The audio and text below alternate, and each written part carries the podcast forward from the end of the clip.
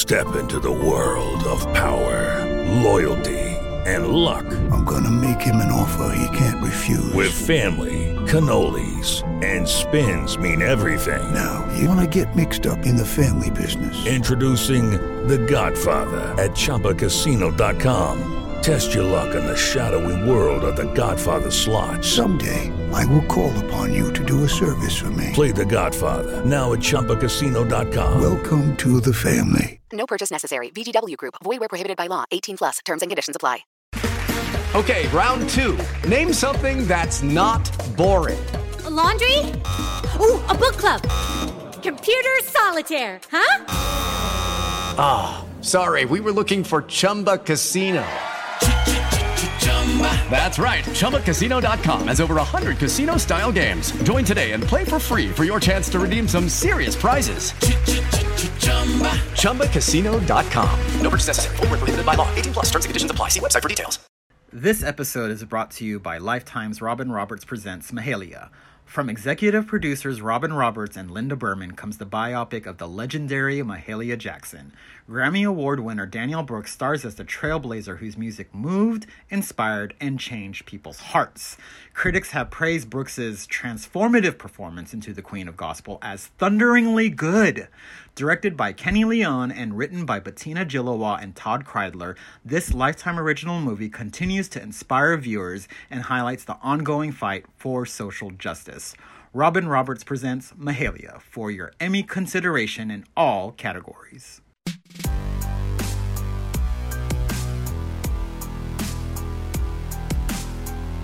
Howdy, folks, and welcome to another episode of Deadline's New Hollywood podcast. I am one of your hosts, Dino Ray Ramos. Today we have the wonderful Sung Kang from Fast and Furious 9, aka F9, if you want to call it that. Whatever, you know, call it whatever you want because it is a bonkers fun movie and it's out June 25th. Uh, Sung Kang, as you know, has been in many a thing, but he is known as Han in the Fast and Furious franchise, which is a wonderful, fun summer jaunt with cars. So I hope you all enjoy it. Uh, Sung Kang is wonderful. We loved having him on the podcast. So without further ado, here is Sung Kang.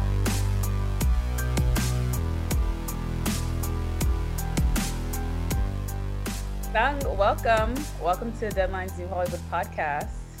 Thanks, Thank you. Amanda. Thanks for Thank having me. Thank you for joining us today. Um, so, I mean, we've obviously we've we've seen you in a lot of things. Um, obviously, the Fast and the Furious franchise is is is on top, but we've also seen you in Power. Um, you've been in Better Luck Tomorrow, which I just found out, and I didn't know this. I just found out that your character from that movie is the same character in Fast and the Furious. Crossover. Yeah, which I'm like, is maybe is that the first time that it's, that's ever been done before? Taking a character from like a whole different and putting it to I don't know. Anyways, I thought that was really interesting. it's Um, unofficial as long as Paramount and Universal. right. yeah, yeah, yeah. So, yeah, yeah, yeah, that's Yeah. true. Um, Yeah. um, but that's that, anyways. I thought that was interesting, fascinating. I didn't know that till today. Um, so for people who didn't know, um, here's, here's There you go. Trivia Yeah. for everyone. Oh, look, you have a Oh dog in the back. Oh, yeah. Oh my goodness! Look how cute this dog is. Oh, yeah.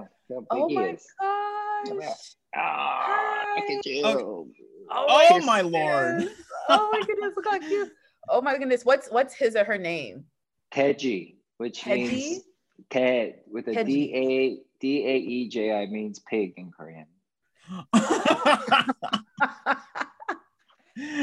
oh my god! I like how so he made a cameo. Thank you, and Yeah, thank you thank for, you. for Shake. joining us. Yeah. He's all you can Shake. say if you want. It's okay. um, okay. Come well, on, so- don't embarrass me. Shake, shake. Oh yeah. Oh my my god! Hey, um, yeah. That was, so. Anyways, um, back, now back- that we're all, I think track. everyone's just distracted by dogs here. I- the yeah. the cutest dog, you guys. I know you guys can't see this dog, but it's the cutest dog.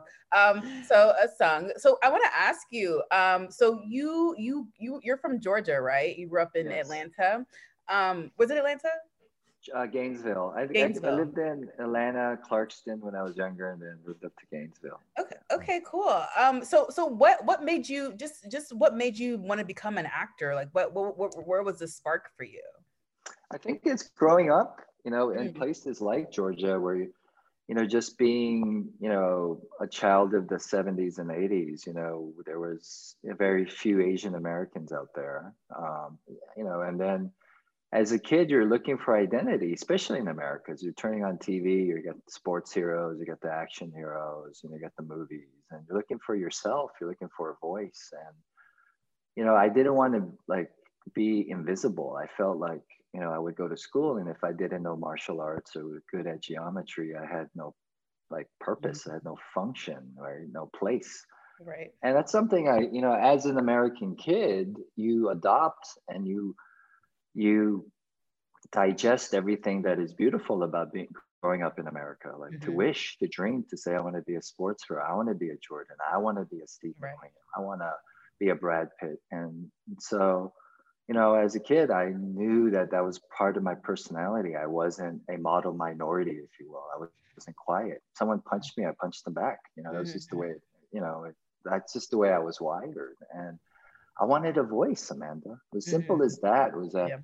I said, before I die, how do I like be relevant? How am I not invisible? And I looked at my sports heroes, right? I said, maybe baseball is the way to do it. But, you know, in the 80s, there weren't the Chan Ho Parks or these, you know, major league players from all over the world that could inspire kids saying, you can do as well, right? So I was looking, looking for like my mentor and, you know, on in the movies, you know, you know, and people use Bruce Lee almost as a cliche, but it wasn't the martial arts. It was about when I saw, you know, dudes like wear, um, like on the basketball court, wear Bruce Lee as a t-shirt while they're playing. I knew that he crossed over. Like his Mhm. ethos, his power, his his ideology is what people you know, responded to, not necessarily his Asianness or just his martial arts, right? And I said that's something I wanted to do, but I said, how do mm-hmm. you do that? You know, at my dinner conversations, it was about,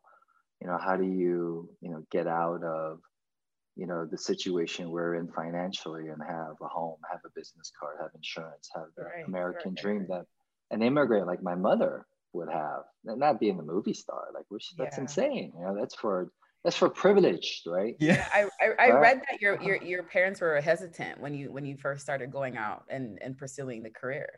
Still hesitant. My mom to this day. oh my god! And you're part of the biggest. Fr- well, Uh, that sounds not on brand for Asian parents, though, right? Yeah, yeah, yeah. or any And- immigrant parents. Okay. Dino, so you know, Dino wears glasses. I wear glasses typically, and my mother tells me.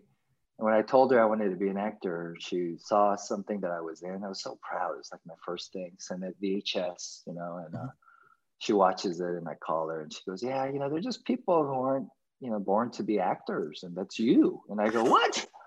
what do you mean? Like, why?" She goes, "You wear glasses. Like you." if you don't take you have to wear glasses otherwise you look like you're up to something you don't you have cold eyes she goes you're not born. You're not there are people who are born to do that. And i go like who? She was like elvis presley like, like moses from you know, you know charlton heston. I'm like what are Yes. you talking about right? I love that she used that as an example.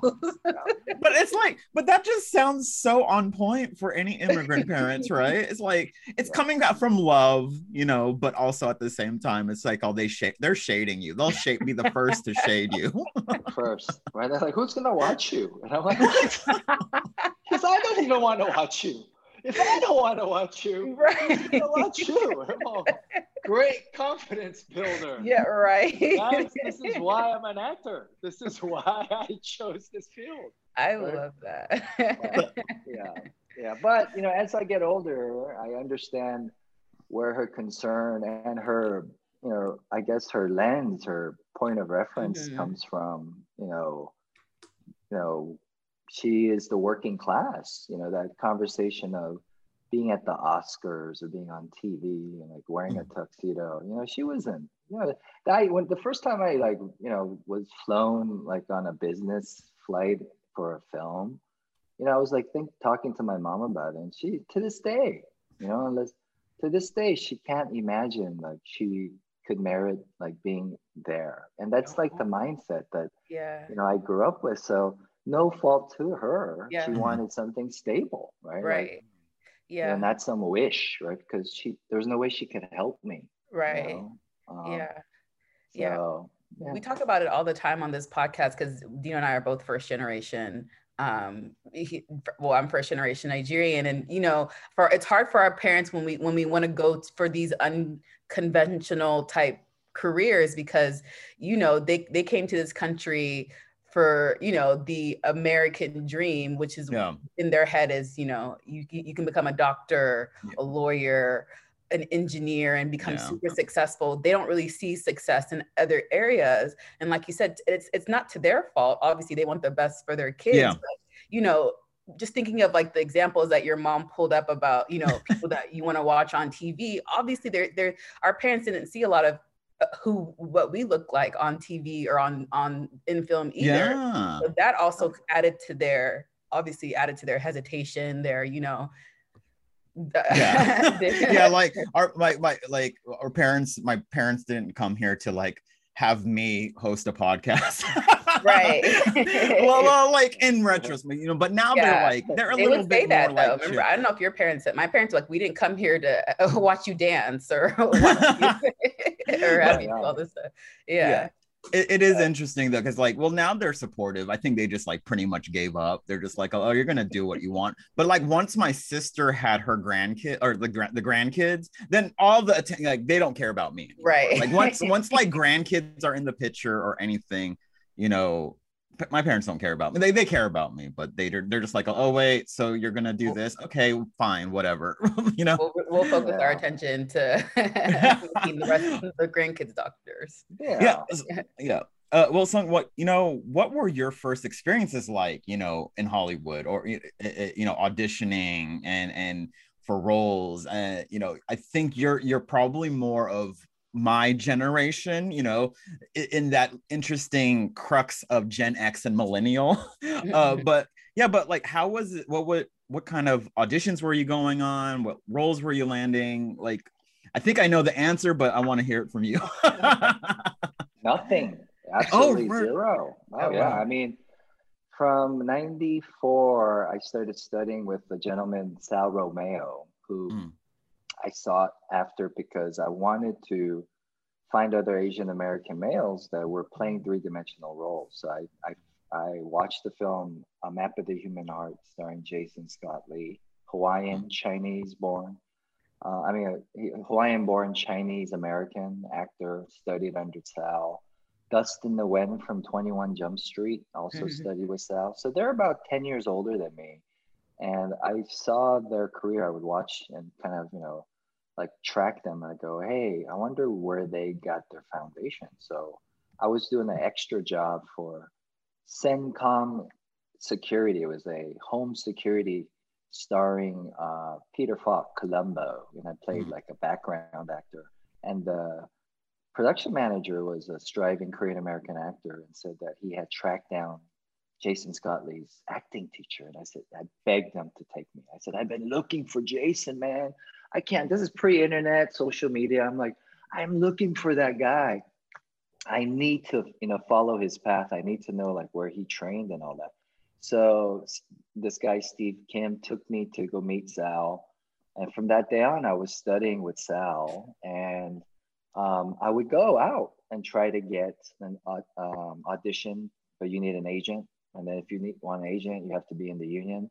All that stuff, you know, back in the day, you know, if you really wanted the information, it was harder because there was no social, you know, internet. You had to go to Samuel French and look through the books, and then go and do extra gigs and ask, you know, you know, PAs and ask veteran, you know, professional SAG extra guys, like, how do I mm-hmm. get a voucher? How do I do that? And so probably from 94 to like 99, 98, you know, I was just trying to survive. I mean, I was a delivery guy, I was a bartender, worked as a waiter, I was a, a tutor, you know, I had all these jobs like within this like romantic notion of I'm pursuing this, you know, this this dream called the Hollywood actor. And at that time, it was still affordable. You could go get a couple of jobs and still pay rent and live with a few people, and you know, still pay for acting class and do student film. So it was, you know, it was a, it was a good time in terms of economy to be able to do it. But then in terms of opportunity, there was nothing, guys. Like, mm-hmm. I mean, I, I couldn't get an agent to save my life. So my friends and I from acting class created a fake management company. We knew an actress who could do a like a fake British accent. Sounded good to us. She recorded she recorded on her voicemail on the pager. Remember they had the voicemail yeah. oh, and dope. so you would call and you would just hit the voicemail and go, "Hi, you know Bernstein, and you know Halliburton are not in at the moment, but please leave your message." And it was this elegant, you know, you know British accent, and then via fax machine, we would pull, you know, a few hundred dollars a month and then buy the breakdowns per day. And then mm-hmm. we would rotate. So there'd be like seven of us. And then I and Dino would look through all the breakdowns and we'd find the uh, character breakdown that would fit you, Amanda, and me and the other guys. Oh, okay. Put into a fake letterhead and envelope. And then we hired a courier company that had access to the studio casting directors. We couldn't get in. Wow. Oh, yeah, yeah, yeah. And then they would just dump it in their mailroom, and then they would go, "Who's Bernstein and Halliburton?" That That's so what? dope. Yeah. And I wow. got my first job. My first job was with Ma- Romany Malco from 40 Year Old Virgin. Oh, yes. Right? He and I got this PSA, anti-racism PSA for Cal State Pomona or Fullerton. Mm-hmm. And it was through this fake management company that I got my first paid gig. And it was with him. And we were like starting our career. And he's like, wow. hey, you know, I want to be an actor, you know, but I come from music and I, you know, I wanted to be a hip hop artist and I'm going into acting. And basically it's he and I at a bus, bus stop and you get in, you hear our inner dialogue and it's just racial, like yeah, just yeah. battering each other to go, don't do that. it's so stupid. It's so stupid. And, well, now there's no more racism. There's no more racism. So your PSA worked. Good job. Yeah, but we taught you a whole bunch of slangs you didn't know. Oh, oh my god, that whole story wow. you just said is like a movie. It it's used like to a, be a grind out here. Like I wonder, I don't, I mean, I'm not, I don't wonder how people. I'm sure it's so much easier now these days, but like yeah. the creativity that y'all had to do just to get in the room and yeah, and but it's also like y'all y'all didn't have that access, mm-hmm. and y'all made that access, and yeah. you know, it, it may be questionable to some people, but and you and you know it's it's crazy that you say like you had to like go through and take turns choosing the roles that fit. Yeah. You know, because that shows that there weren't a lot. Yeah. that fit. God, yeah, yeah. There were none. There were no roles. I mean, I went out for stuff that was like I knew I was never gonna get. You know, mm-hmm. it's like mm-hmm. and you look at it, it's like 70 year old, you know, Zen Buddhist master. I'm like, what are me and my hair walking in? What's up, guys? I'm from Georgia. Hey. oh my god. I'm really excited with, about Bernstein Management. Let's let's let's bring them back. Right. let's, Oscar, let's, bring them back. That's my speech. I like to thank Bernstein. And yes, you, you should. your Oscar speech, right? For getting me my first gig.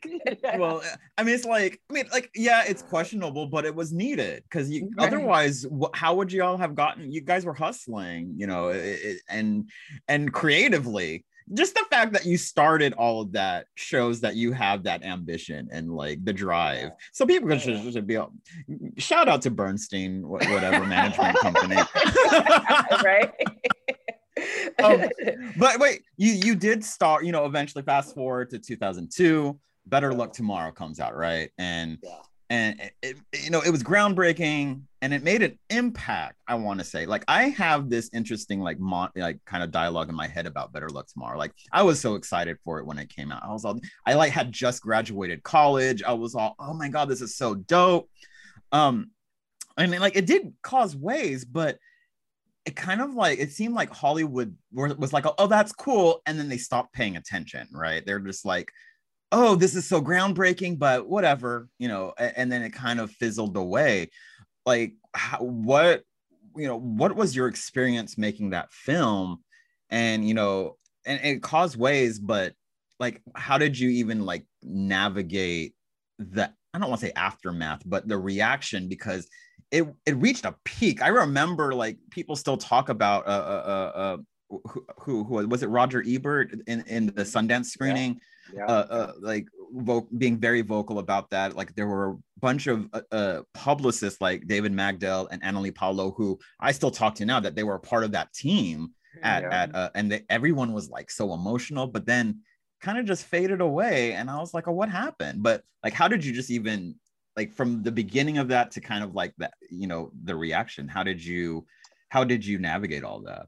Well, I'll start by answering the uh, reaction part of it, right? Yeah. And, mm-hmm. Well, the fizzle fizzle part of it, right? Yeah. In hindsight, when you look, compare, you just study, you just apples to apples, you know, crazy rich Asians to Better Luck Tomorrow. Yeah. You know, it's 15 years, you know, post internet, email, right? right. Global global consumption of media, and you know, it's show business. What we were taught by Paramount early on, which was a great education for us, is that you can be idealistic as artists, but it's called show business, operated right. being business. And there's numbers, right? If P&A is going to cost two and a half million and our budget was a hundred thousand dollars and the movie makes five million, it doesn't merit anything. It's like, mm. man, maybe we'll send it to home DVD, we'll make some ancillary income, but it doesn't it didn't make enough. It made 30 million it would have been a different conversation it would have mm-hmm. been oh and mm. best advice we got during that time remember a producer sat us down and said it's not a matter of color. You could be green orange blue. If you make us green there will be more product right? Yeah. And mm-hmm. yeah. you know look at jackie chan look at jet li. There's a consumption of that from a demographic that merits about 30, 30 million you know in yeah. the box office. So you can make a movie for 15, pay the actors, do some ad, and you make 10 million. People are pretty happy, at least back then. At 5 million, it's a massive campaign. It's like could be a fluke, you know, they don't have anything to compare it to.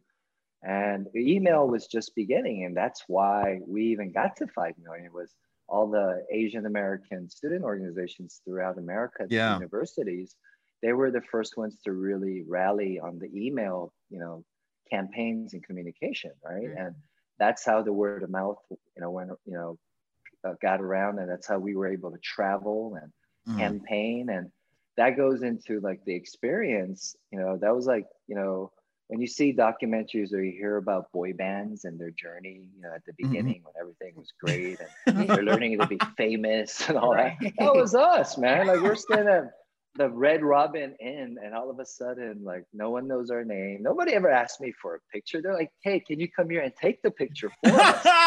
right? for the first time, like someone's like, "Hey, can I take a picture with you, Han?" Like, and they talk about your work, and most importantly, where you besides you know yourself, it, you see all of these college kids that remind you of yourself when you were that age, and it's you gave them something they were searching for their face on a movie mm, mm. that could explain at least a glimpse of their life mm. you know and blt really kind of tapped into that age demographic the stresses you have trying to get into college the social stresses being asian american in southern cali all of that that ego or the cadence that a you know west coast asian american has opposed to the east coast or from the south right so mm. you know i think it was interesting to see because we were in our 30s when we did that film and so we see these college kids and you see in their eyes it's like we were their backstreet boys at the time and everyone yeah. has their favorite like what you know Mm-hmm. One college student into you know Parry because he's cute. He's so cute. He's yeah. cute. you know, and someone likes me because I'm smoldering and the quiet yes. one, right? I'm you the were the one. you were yeah. brooding all the time. yeah, yeah. So um, yeah, so that experience was amazing. The filmmaking aspect of it was, you know, for me, eye opening and my first experience working with Asian Americans um, mm. that had a similar, I guess, mission you know, yeah, yeah. like a similar dream.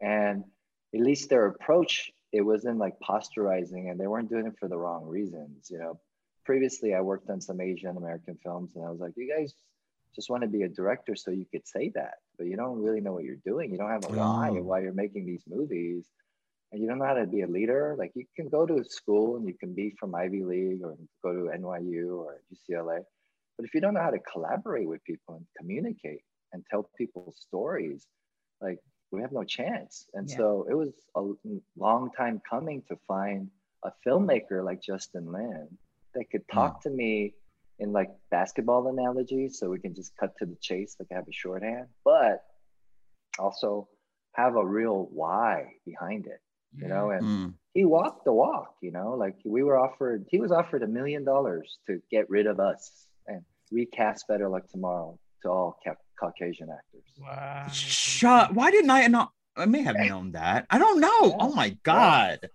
Like like a week prior, we we they pulled out. They said because our budget was like 150 or something, and Yeah. they said we'll give you a million, but you have to change the cast. And he's like, Wow. "No." And so wow. they pulled out. We shot one day, Mm. and at the church parking lot, which we didn't pay for, we were there on like a Mm. Sunday, and then we shot that. And then Justin called me. I went to go play some basketball, and he said, "I'll give you the tape, you know, the stuff we shot, but you know, we're not gonna really be able to shoot this movie. I'm gonna put some stuff on my credit card, but I don't think we're gonna be able to finish, you know." And then he then he called MC Hammer. Yeah, I Right. read about that. And MC Hammer Yeah. like wired you guys the money the next day or Yeah. something. Yeah. Yeah, yeah. I mean, God, here comes the hammer. I know. Come on. Cool, It was yeah. hammer time. I mean, that tells you. That tells you because it wasn't hammer time. I mean, he I, we, he deserves a lot of credit, and for you know, Tokyo Drift fans, if you go back to Tokyo scenes, he's all over Tokyo on the billboards. Like Mhm. Justin put him all over there as a thank you, you know. But Justin had met him at the convention center to look at the Canon XL1. It was the first consumer three chip camera back back in the day. And it was an option to the cost of shooting on film, right? Because he was planning on doing BLT. And Hammer was there because he's like a techie and he was asking Justin, hey kid, you know, you anything about this? And you know, I was helping him out. And he goes, What do you want to do? And he goes, I want to be a director. And you know, I gave him his phone number. He goes, Well, call me one day, kid. And then fast forward, Yeah. run out of money. He's like, he has a souvenir of Hammer on the wall going, I have his number, calls him. You know, he's like, Hammer, you know, remember me? He goes, not really. Yeah. And he goes, but yeah, I was that kid. And he goes, yeah, what's up? And he goes, he tells him the story. And he goes, hey kid, it's not Hammer time anymore, but um, you know, I can send you this, and you know, no strings attached, but I want to support your dream. And so, you know, he really kind of sparked this whole like, you know, the the next stage of like, let's try. So then, you know, Justin, we just kept shooting, and then we ran out of money again, and he started putting on credit cards, swiping his credit cards, but each company is like, you know, slowly blocking the other one, and then um, I was work I was working at a restaurant in Beverly Hills, and this couple, Japanese couple, that shot commercials for Japanese, uh, uh, you know, corporations, came in and they saw how like depressed I was, and I told them what was going on, that we're going to shut down, and she asked if you know she could meet Justin and read the script, and then and then the next day we went to see her, and then she wrote us a fifty thousand dollar check, My goodness. Yeah. fifty thousand. So we were able to get through that movie and then cherry sky joan a student at berkeley had interest in being a producer or going into filmmaking and justin had was a ta and he had done you know went over there to help somebody from the, the japanese american museum right and had met joan. And when he ran out of you know money called her and said you know hey do you remember me? And she's like yeah. And then she came in and she invested. So then we had like this total grassroots, like Hollywood story of people ham from Hammer. Come on, like Hammer.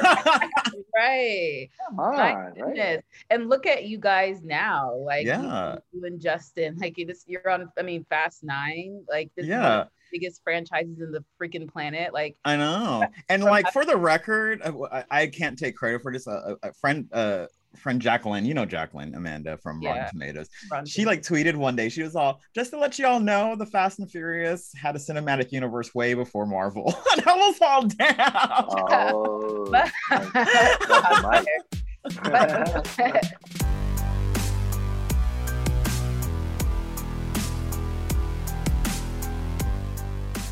This episode is brought to you by Lifetime's Robin Roberts Presents Mahalia. From executive producers Robin Roberts and Linda Berman comes the biopic of the legendary Mahalia Jackson.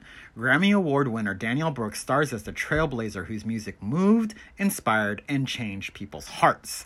Critics have praised Brooks's transformative performance into the Queen of Gospel as thunderingly good.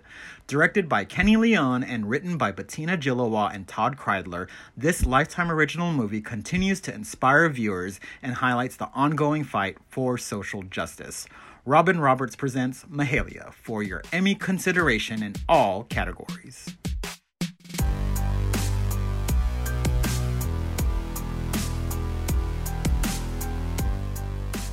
But I mean, it's true, and it's what, like I said, it's one of the biggest franchises on the planet, and it's so it's so great to hear the story and to hear where you guys came from and the grind and the grassroots, um, um, um, getting investors to to where you are, where you guys are now. That's amazing. Yeah. Um, um, and uh, I mean, obviously, your character. We first saw your character Han in uh, in Tokyo Drift, um, where where he sadly died, but then we got to see him again. Died, quote unquote. the Fast and Furious version of Died. Um, and, you know, obviously, they, because your your character was such a fan favorite, they brought it back to the prequels, um, and now we get to we get to see him again in in this latest um, latest one. So I'm just I'm, I'm just curious for you.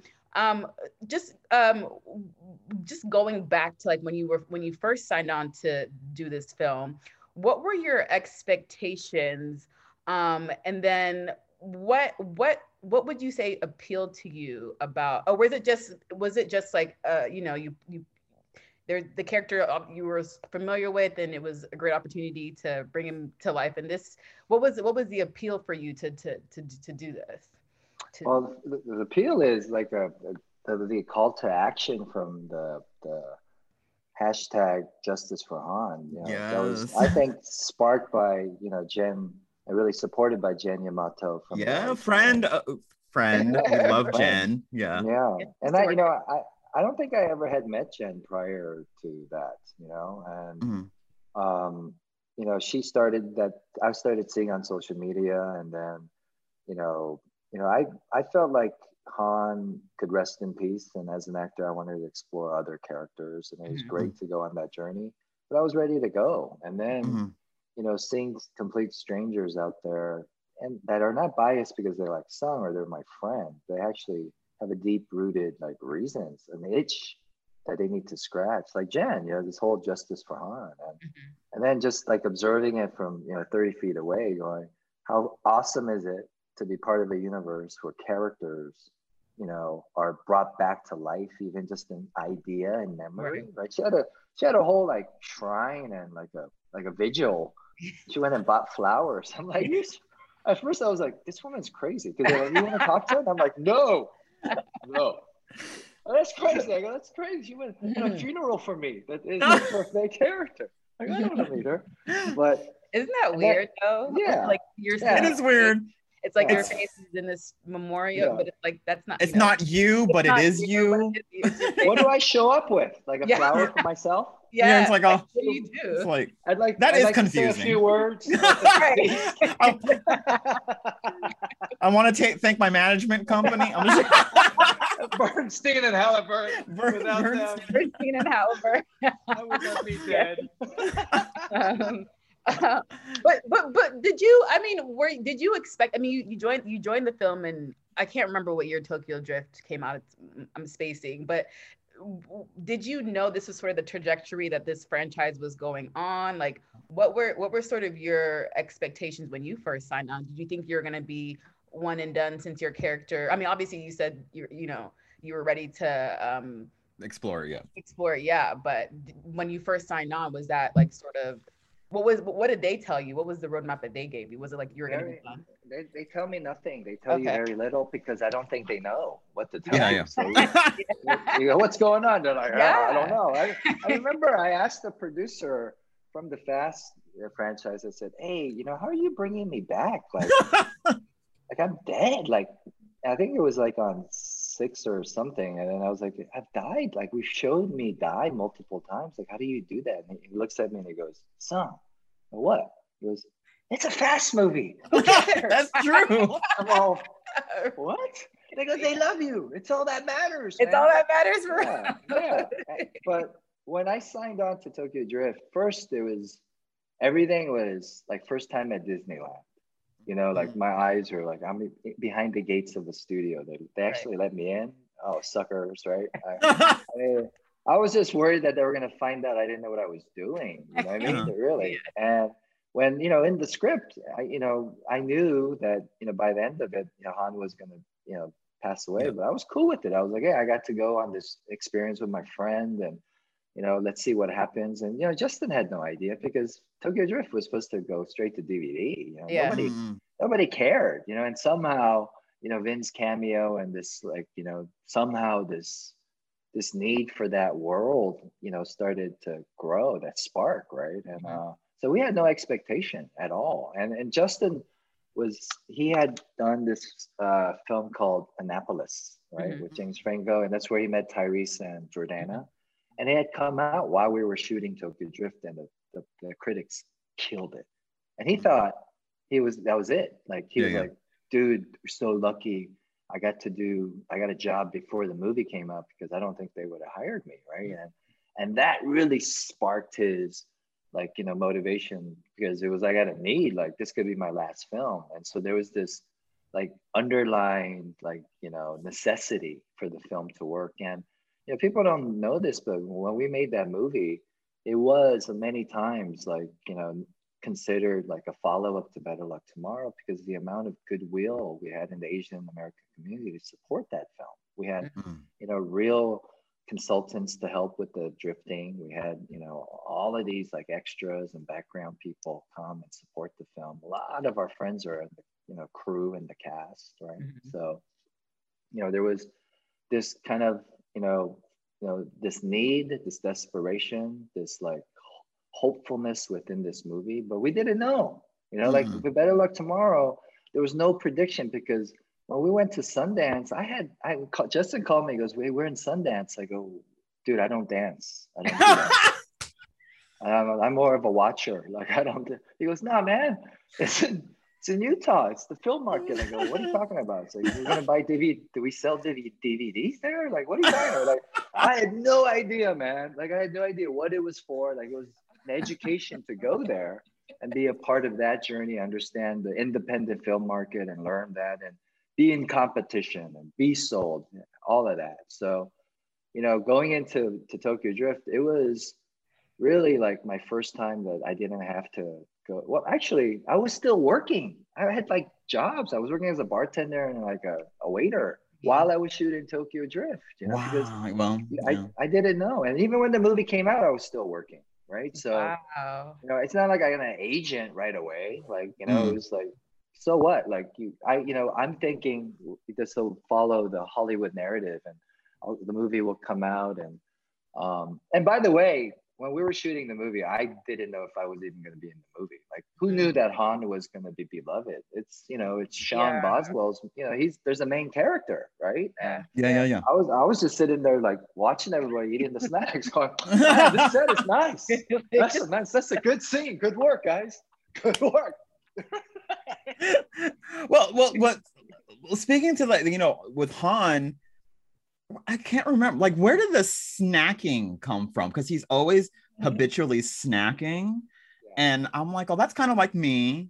Uh, I see myself in the snacking, but was that like by accident? Was that written in? Because you know, I mean, I know this may be boring to some people, but I'm just curious because I'm Yeah, like, no. because we always see him with some sort of like shrimp chip situation or something.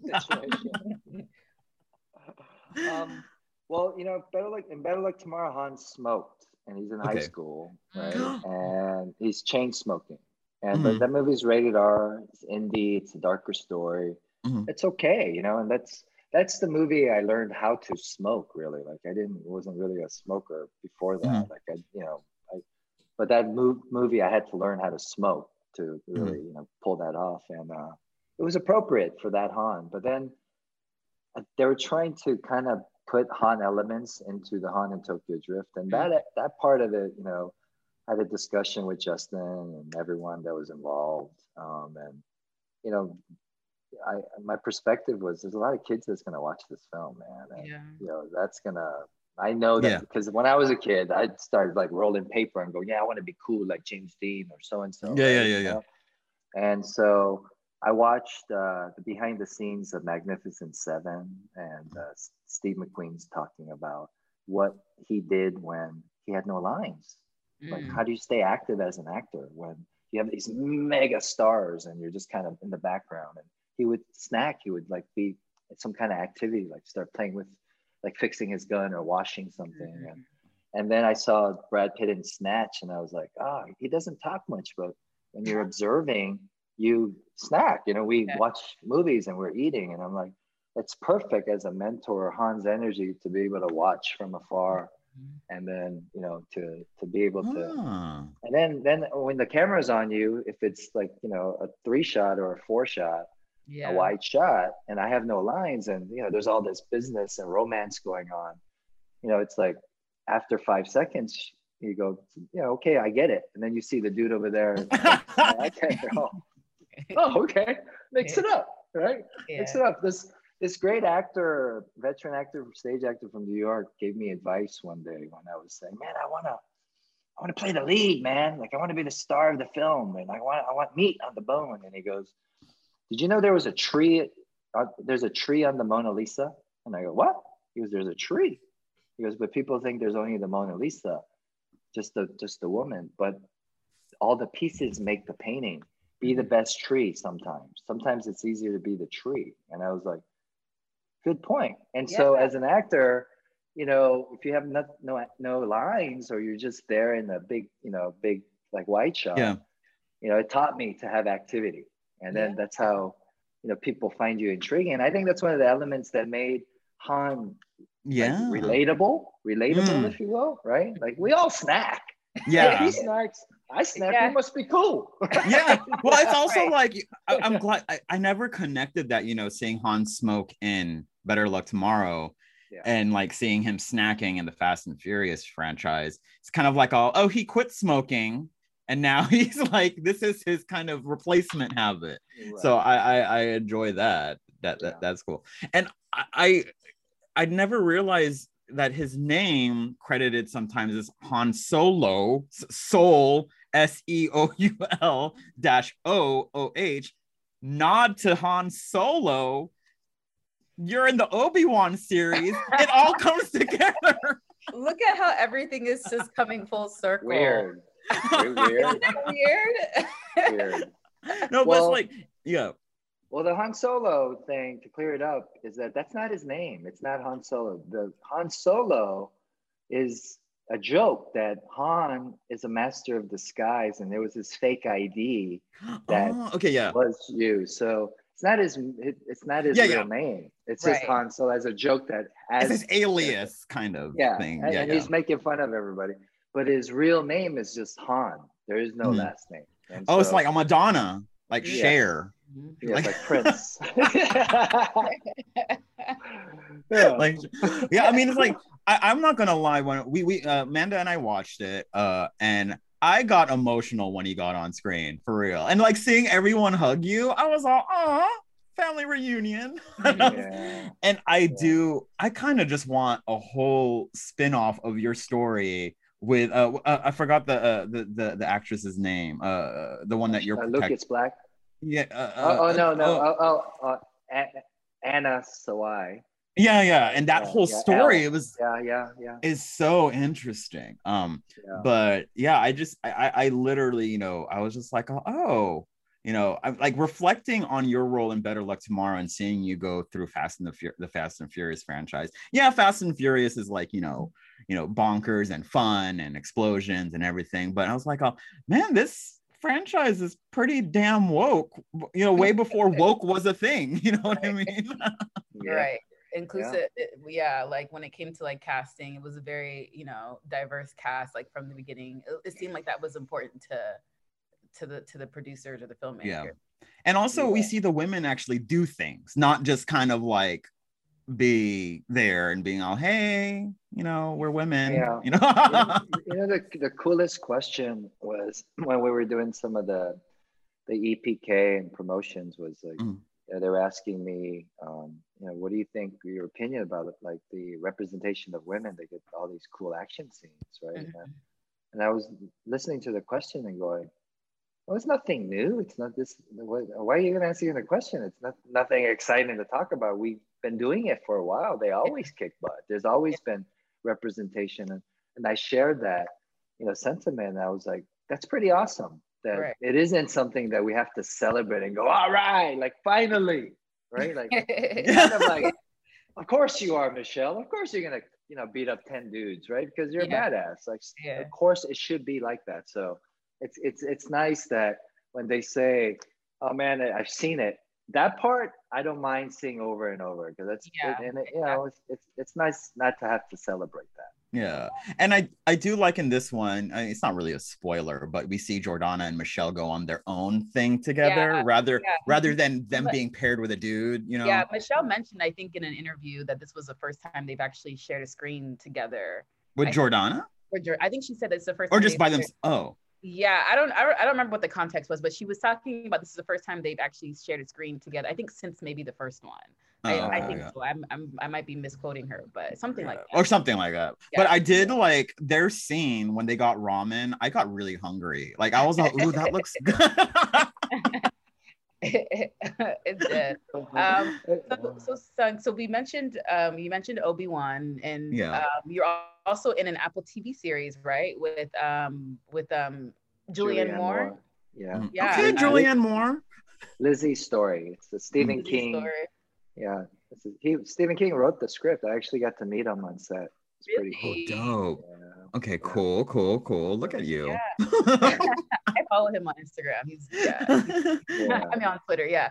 Um, but what else do you have coming up that you can talk about, or if there's something that you haven't tackled yet that you're that you're really like itching to tackle yet? What what would that be? Like what genre? Um, well, you know, I'm I'm I'm in. I've been developing a uh, childhood story based on my experience in Gainesville, Georgia, when I was mm. a you know, like 10 to 12 with my family, um, with uh, uh, Sami over at Lucas, you know, Lucas TV. Um, mm-hmm. And it's a, it's called Only an American. It's basically about my childhood with my sister and my, my father, my stepfather and my mom. And mm-hmm. my stepfather is African American. I have a biracial sister. She's five years younger than me. And so it's a, a black dude and a Korean immigrant that it just is on the hustle. Like my mom is on was on the hustle like when she mm. came out mm. here and being and the story of the intersection of Gainesville, Georgia, that is the poultry capital of America, by the way. So we, you know, we this is where we, you get all your your your poultry. you, you guys are into poultry, so you're welcome. That comes from Gainesville. Okay, okay. But, come on, Tyson yeah. chicken. Yeah. but it's it's it's you know it's kind of a window into you know the the the daily experiences that we had and I mm-hmm. had and and and my sister had and my mother had and my dad had in this small southern town. And I think to me it's really exciting that it's been getting more like, you know, interest and it actually for the first time it tastes like chicken. And what I mean by that is that mm-hmm. I would tell people the story. It's like, hey, my dad's black and we were in Gainesville and we had this and my mom is this and they're two total polar opposites. You know, my dad is like super mellow, always reading. You know, he's like, you know, he's more of like the, you know, the chairman of the board. And my mom is mm. trying to sell you like, you know, she's just trying to sell you everything. She's trying to sell you cigarettes that she should be selling and you like Kools, t-shirts, and Newport stuff that you're supposed to get for free. Like she, they had their, you know, own section. So I thought, like, especially now, how timely it is, especially yeah. about, with you know, socially what's going on with Asian America, mm. you know, Black America, White America, this divisiveness, right? And I go, what are the positive images of interactions between Asians and blacks? When you see these attacks out there, for me, um, it's very contextualized. This whole Mhm. Asian hate because I go, I worry, you know, because I worry that hey, are we being more divisive, showing these images of Mhm. minorities attacking minorities? Mhm. Like, where are the positive and where where's the balance? And Yeah. this is where I had my own call to action and like you know woke moment going, what am I doing, man? Like, what am I doing with the blessings or the blessings of narrative, right? Yeah. Of my personal experience where five years ago, two years ago, my story would is it wasn't chicken. It was like, what? I've never had that before. That what is that? Shark fin soup with you know with chitlins? I don't want that. You know, like, I don't even understand it. They don't even they couldn't Yeah. get it. Where now I feel like you know this is something that people need to see. They need to Mhm. see the relationships we, you know between my my mother and my father.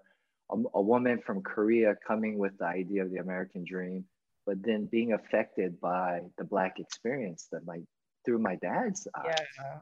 right? And then teaching her about American racism, which Yeah. she had no knowledge about Oh, And then- wow. teaching me and my sister about our place in America through her lens. Right. But then our father, civil rights activist, part of that movement, but certain generation, where as a kid I go, why do you call white men sir all the time?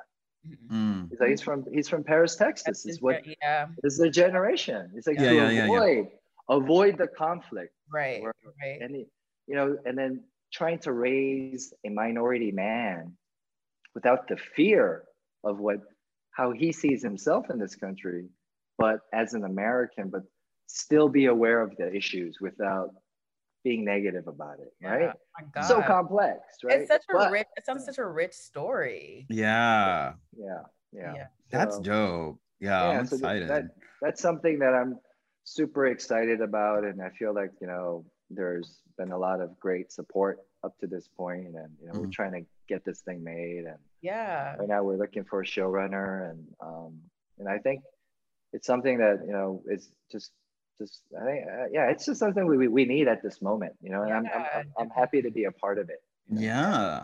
Yeah. That Well, I'm guessing it'd be like an hour drama. Uh, I'm guessing.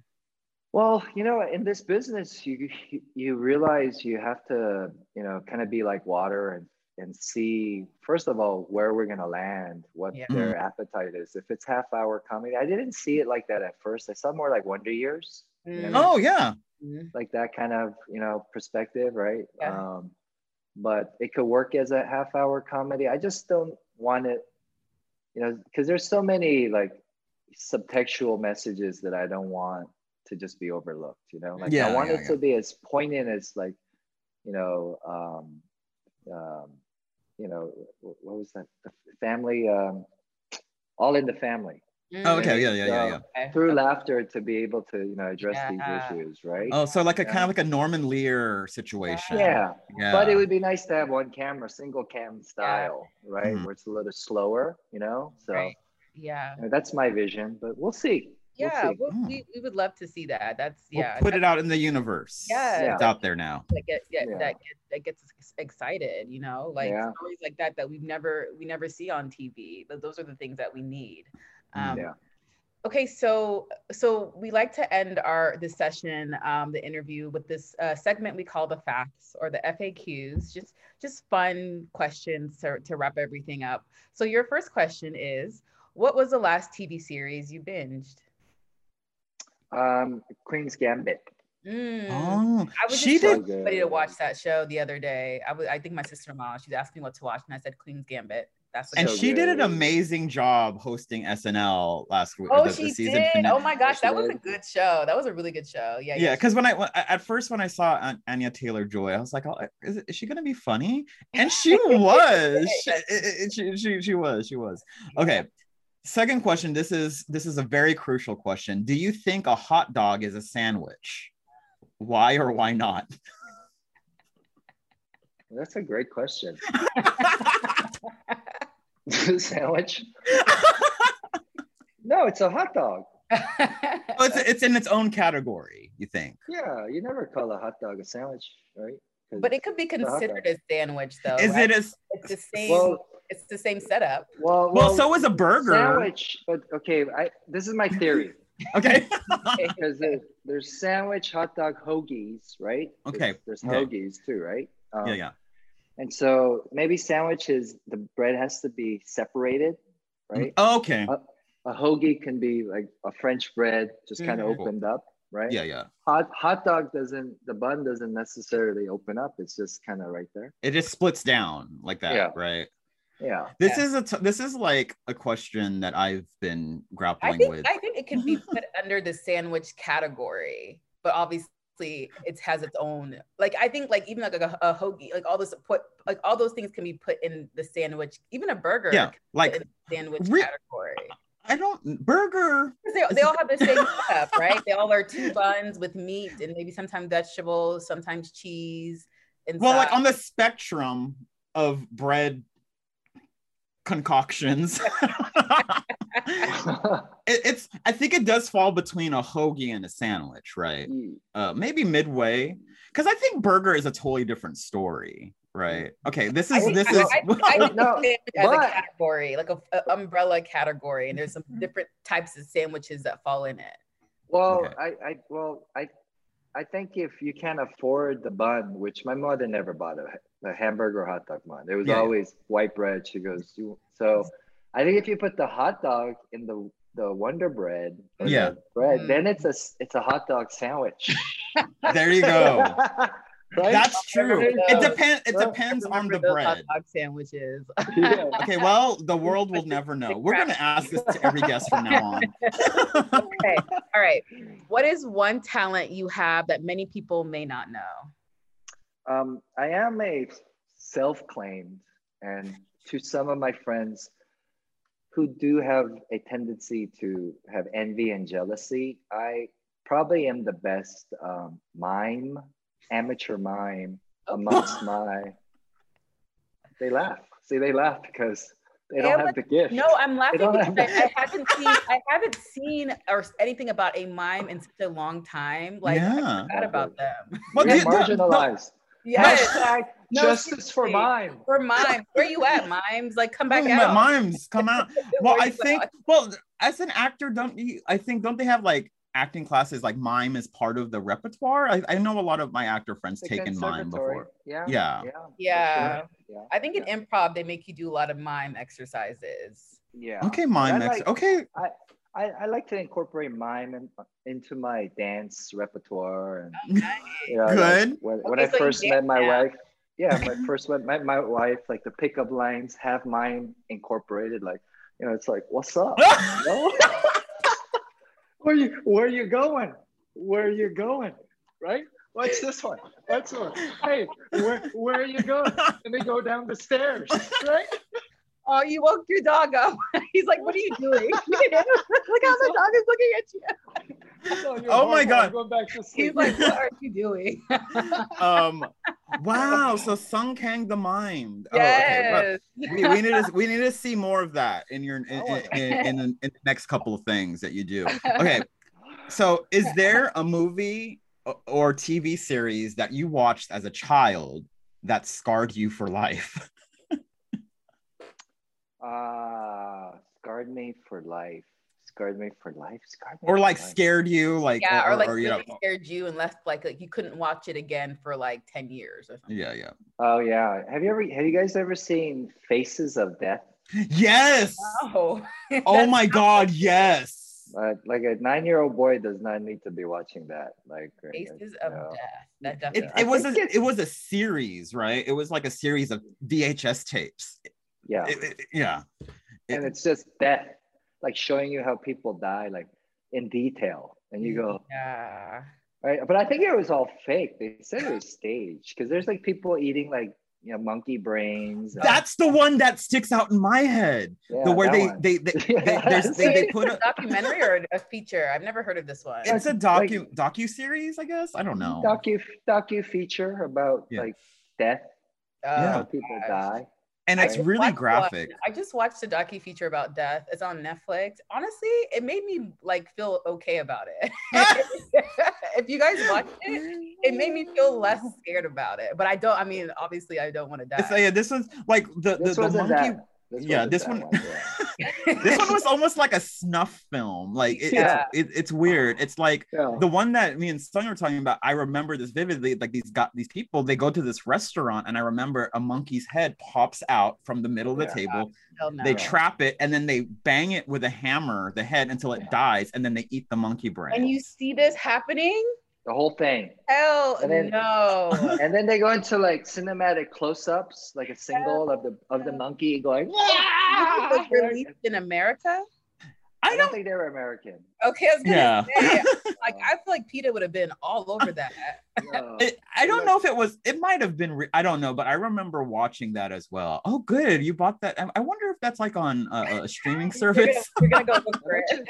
You, I bet you could get Wait, what on is it called? I can probably watch it now. What is it called? Faces of Death. Faces of Death. Okay. and there's like volume one, two, three. There's like a okay. lot. There. Uh, yeah. Yeah. Okay. Well, that's a good answer.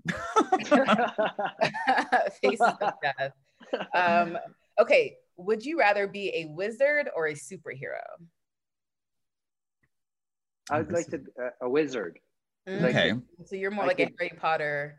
Well, I could, I could, I could spell myself to be a hero then, right? Yeah, you can. Okay. Look at that, bucking the system. You know. Is Right. Yeah. You know, as a kid, remember the genies, the three wishes, right? Mhm. Yeah, yeah, I always, I always said, "What's the worry, guys?" And they're like, "Why? You wouldn't have three. I go, "Wish for a million wishes." That's true. Right? There you go. Also, superheroes have a lot of responsibility too. Like Yeah, wizards, wizard. I don't Wizards I, just chill, right? can do what I so want. chill. It's Yeah, because it's in like- the clothing. You only need one layer of clothes. Everything can be what if underneath. Right. Superhero, it's all tight. You gotta watch your weight. You can't eat Yeah. much carbs. No, right. I mean, I'm sure Gandalf is like in shape and everything, but you know, he's like No, he's chilling. not. He's not. He's not. he's like, but like he died and he came back. He was Gandalf the White and Gandalf the Great. He just comes back like Han. That's like Han. Han is the Gandalf of the Fast and Furious Look at franchise. that. Look at how you connect the two. yeah. um, um, so our final question is is there an underrepresented uh, voice in the industry whether it's an actor writer producer or creator that is not like wildly known that you think people need to know about and deserves more recognition from the film and tv hollywood world Ah, great, great question. Hmm. There's so many unsung heroes. Yeah. You know, um, I mean, I can go down a list of people that I feel.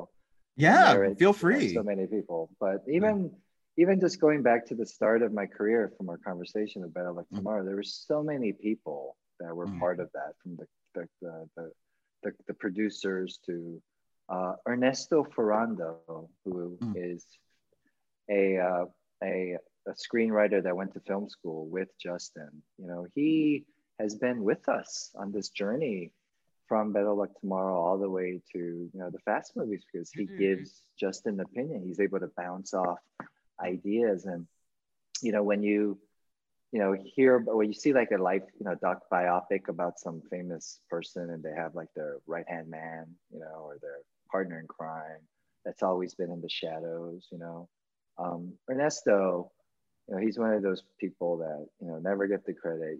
People don't know who he is but you know he's able to really extract like you know the soul i mean the the relatable like i guess themes that fast and better luck tomorrow you know has been able to convey. And it's nice that justin has a partner in crime like that. Nobody nobody ever gives him credit. So i mean he's Yeah. just one of many many people right? You know a lot of people like that. yeah Yeah. yeah like right now i'm working with um, a makeup team on the Han, So- uh, on, on the obi-wan Fun. kenobi series um, and you know i get to work with this one gentleman bart nixon mixon mixon m-i-x-o-n who did the makeup and uh, the effects for the first it you know Mm. Ooh. pennywise is it you know and he's in his like 70s and he did the, oh wow the effects for the you know RoboCop. He was the one that Oh, up dope. with all that stuff, the original one. Mhm. And so you know he has the whole history of like amazing films that I grew up like riding my bike to the video store to watch it. You know Mhm. he's one of those people that like I you know like looked up to. Like, you know, I didn't know who he was. And now he's actually doing the prosthetics for me or doing my makeup for the show. But most importantly, his light behind his eyes, like he's so excited to come to work every day. He always wears some Star Wars or some Marvel you know, t-shirt, you know, and, and he's, you know, he's in his late 70s and he talks about the comic book that oh, he just dope. bought with his brother. And he's talking about, you know, the, the you know, the, how much he loves Star Wars and it's infectious, you know, and mm. this guy's been nominated or won Oscars. So, you know, he's seen it all. He's worked with everybody, you know, so there's nobody that he's impressed about, but he loves what he does, you know, and those are the people like Bart, you know, behind the scenes people, man. It's like, yeah, I, I'm honored, humbled, and then grateful that I get to learn and be around people like, you know, Bart. Um, anyway, so I can just keep going, guys. Yeah. oh, those are great. Great. Yeah. Shout out to all of them. Shout out. And we know that you're wearing prosthetics for Obi-Wan. So, hmm. No. no, it's, it's, prosthetics to make these look smaller. So, you know. Love it. we look forward to seeing you in Obi-Wan. We, we look forward to seeing your mime skills in yes. Obi-Wan. Thank you. Thank you. and then Fast Nine, Han. Oh, I thought call you Han. Sorry. So, thank you so much. Thank you, son. Thank so you. much laughter. Love it. Yeah, it was a good time. Sure was. And, and uh, Fast Furious Nine, Fast Nine, Furious Nine comes out this Friday on yes. the 25th because this show is coming out on what day? The 22nd. June 22nd. So, June 22nd. Go to yeah. go to the theaters, guys. We went this, to this the theaters and it was, yeah. it was a great experience. It was nice to be back after. I think what did you say? Like a, my, I think mine was like a year and a half or something, or probably like 2019 was the last. Yeah, time. mine was my last movie I saw was the Mulan premiere in March yeah. 2019. Yeah. Wow. Yeah. Yeah. And then this wow. Fast Nine was my first movie I saw in the theater, like an actual theater. Yeah. So so it was a good one to, to watch. it's a good one. You need to watch it in the theaters, guys. Yeah. Yeah. Um, yeah. Thanks again, Sung. For, Thank for- you so much, Sung.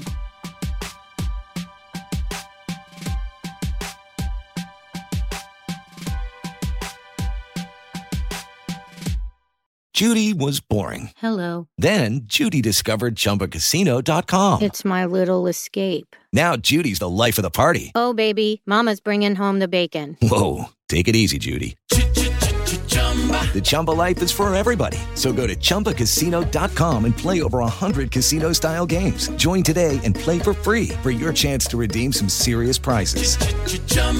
ChumbaCasino.com. No purchase necessary. Void where prohibited by law. 18 plus terms and conditions apply. See website for details.